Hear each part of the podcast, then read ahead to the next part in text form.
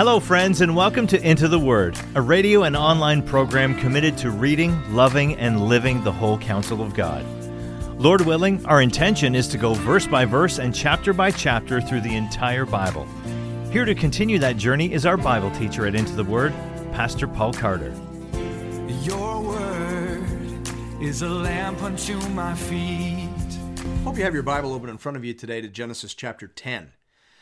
Now, before we get going, I should probably acknowledge that this probably isn't anyone's favorite chapter in the Bible. Most of us struggle our way through the biblical genealogies. I understand that.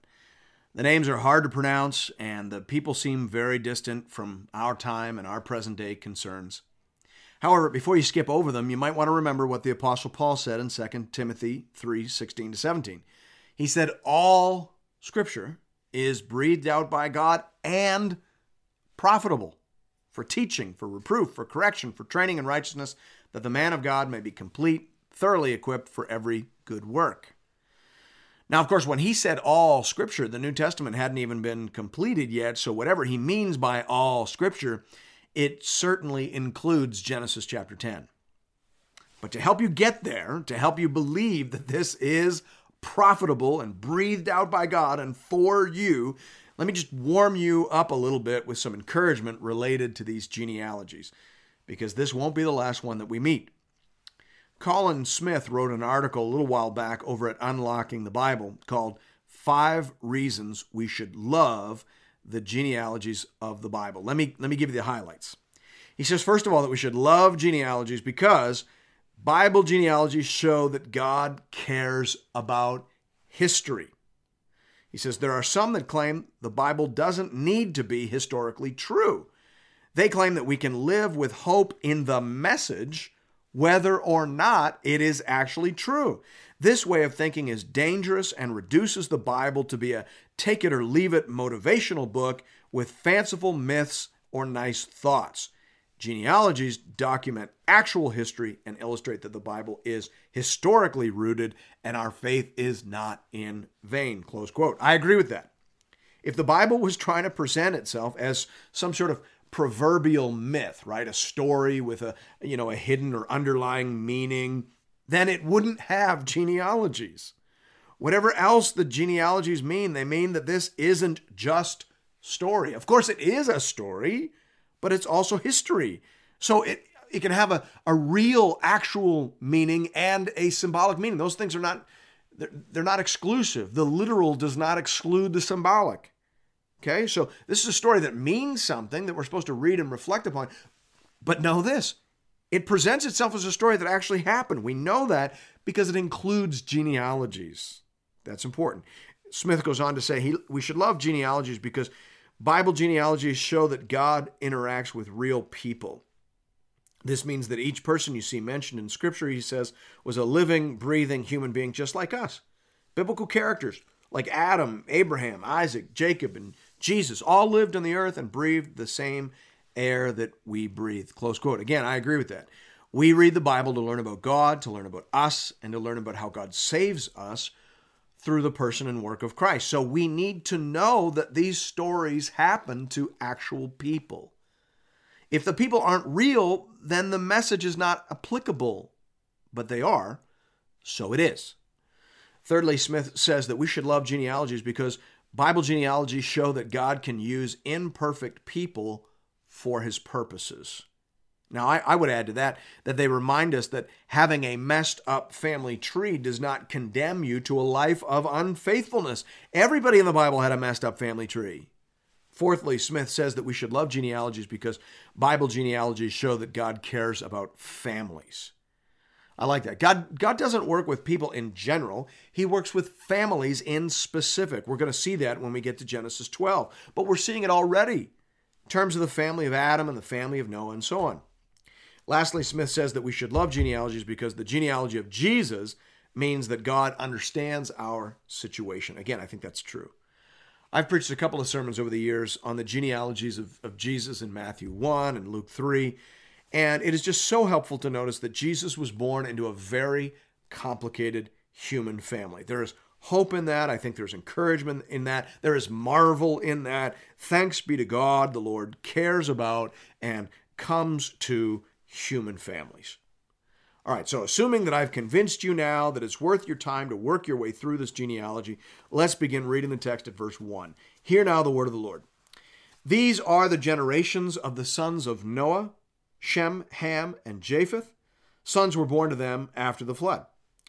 The sons of Japheth, Gomer, Magog, Madai, Javan, Tubal, Meshech, and Tiras. The sons of Gomer, Ashkenaz, Riphath, and Togarmah. The sons of Javan, Elishah, Tarshish, Kittim, and Dodanim. From these, the coastland peoples spread in their lands, each with his own language, by their clans in their nations. Now, of course, we should just stop here and make sure we understand that the, the genealogy we're reading will take us past the events of Genesis 11 and the Tower of Babel. This table of nations, as it is sometimes called, stretches from the time of Noah all the way to Abraham. So it goes well past the Tower of Babel, which is why it mentions here separate languages. We should also probably point out that there are 70 nations listed in this genealogy, 72 if you use the LXX, the Septuagint version of the story. And that seems to have become a symbolic number for the totality of the nations on the earth. Now, I'm, I'm not saying that there are only 72 nations on the earth. I'm just saying that from this story, the number 70 and 72, depending on whether you read it in Hebrew or Greek, became a sort of symbolic way of referring to the totality of humanity. So, for example, Jesus has his inner circle of 12 disciples, which must in some way relate to the 12 tribes of Israel. But then we're told that he had this wider circle of 70, or is it 72 disciples that he sends out in Luke 10? That has to be a way of saying symbolically that the message of Jesus is for the Jews first, but also and ultimately for all the people of the earth. Now, lastly, in terms of this group, most of the names uh, that we just read are associated with peoples to the north and to the west of the promised land, which is sort of the frame of reference. We jump back into the text at verse 6. The sons of Ham, Cush, Egypt, Put, and Canaan. The sons of Cush, Seba, Havilah, Sabtah, Raamah, and Sabteca. The sons of Raamah, Sheba, and Dedan. Cush fathered Nimrod. He was the first on earth to be a mighty man. He was a mighty hunter before the Lord. Therefore, it is said, like Nimrod, a mighty hunter before the Lord. The beginning of his kingdom was Babel, Erech, Akkad, Calneh, in the land of Shinar. From that land he went into Assyria and built Nineveh, Rehoboth Ur, Calah, and Resen between Nineveh and Calah. That's the great city. Egypt fathered Ludim, Anamim, Lehabim, Naphtuhim, Pathrusim, Casluhim, from whom the Philistines came, and Caphtorim. Canaan fathered Sidon, his firstborn, and Heth, and the Jebusites, the Amorites, the Girgashites, the Hivites, the Arkites, the Sinites, the Arvadites, the Zemarites, and the Hamathites.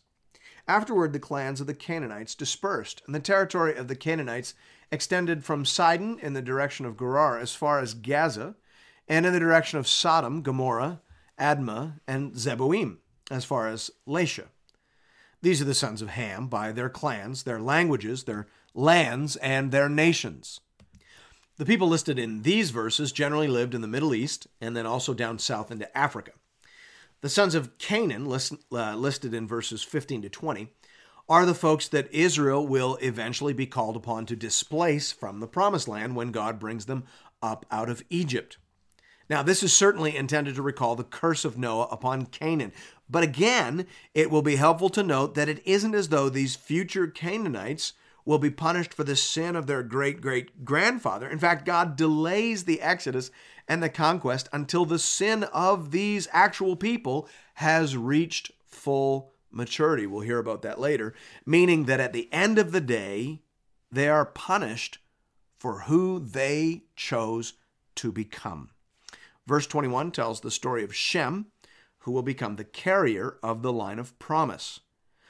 To Shem also, the father of all the children of Eber, the elder brother of Japheth, children were born. Now, Eber is mentioned at the head of the list here, and then later when he actually comes up in the line, because it is from him that the family of Abraham will descend. We are being told that Shem contains the line of promise. That is intended to get our attention. Verse 22 goes on now to give the list in order. The sons of Shem, Elam, Asshur, Arpachshad, Lud, and Aram. The sons of Aram, Uz, Hul, Gether, and Mash. Arpachshad fathered Shelah, and Shelah fathered Eber. To Eber were born two sons. The name of the one was Peleg, for in his day the earth was divided, and his brother's name was Joktan. Joktan fathered Almodad, Sheleph, Hazar Maveth, Jerah, Hadoram, Uzal, Diklah, Obal, Abimael, Sheba, Ophir, Havilah, and Jobab. All these were the sons of Joktan. The territory in which they lived extended from Mesha in the direction of Sephar to the hill country of the east. These are the sons of Shem by their clans, their languages, their lands, and their nations. Now, Moses doesn't detail here the line of Peleg because it gets its own special genealogy in chapter 11. It is the line of Peleg, son of Eber, that produces the family of Abraham. Verse 32 These are the clans of the sons of Noah, according to their genealogies in their nations, and from these the nations spread abroad on the earth after the flood. Now, I mentioned at the very beginning of this series that chapters 1 to 11 tell us the story of God and the world. And then chapters 12 to 50 tell us the story of God and the family of Abraham. Well, if that is true, and I believe it is, then chapters 10 and 11 function as the hinge and transition between those stories. Out of the world, God picks a family with whom to work so as to bring about his great and glorious plan of redemption. God has a purpose for the peace that he established in chapter 9. The purpose is redemption, and the vehicle is the family of Abraham. We'll talk more about that tomorrow. Thanks be to God. And thank you for listening to another episode of Into the Word. If you've appreciated the Into the Word ministry, I'd like to personally invite you to pay it forward by supporting a mission project that is very close to my heart. The Letha Daycare Outreach Project is a church based educational program designed to teach literacy, support low income families, and share the gospel of Jesus Christ with boys and girls in rural South Africa. I've seen this project with my own eyes. I have shaken the hands of parents whose families have been helped. I have heard the songs and Bible verses out of the mouths of some of these dear children as they have been taught and helped to put their trust in the Lord. And nothing would be more gratifying to me than for you to show your appreciation for Into the Word by investing in these little ones.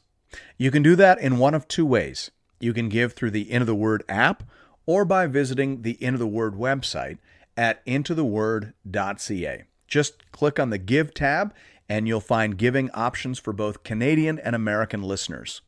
This is a registered project with ABWE Canada and ABWE USA. So, tax receipts are available to all eligible donors. Just identify where you're listening from and click on the Fund button and select Letha Daycare Outreach. Thank you for considering this method of showing your support for the Into the Word program. And may God alone be glorified. Your word is a lamp unto my feet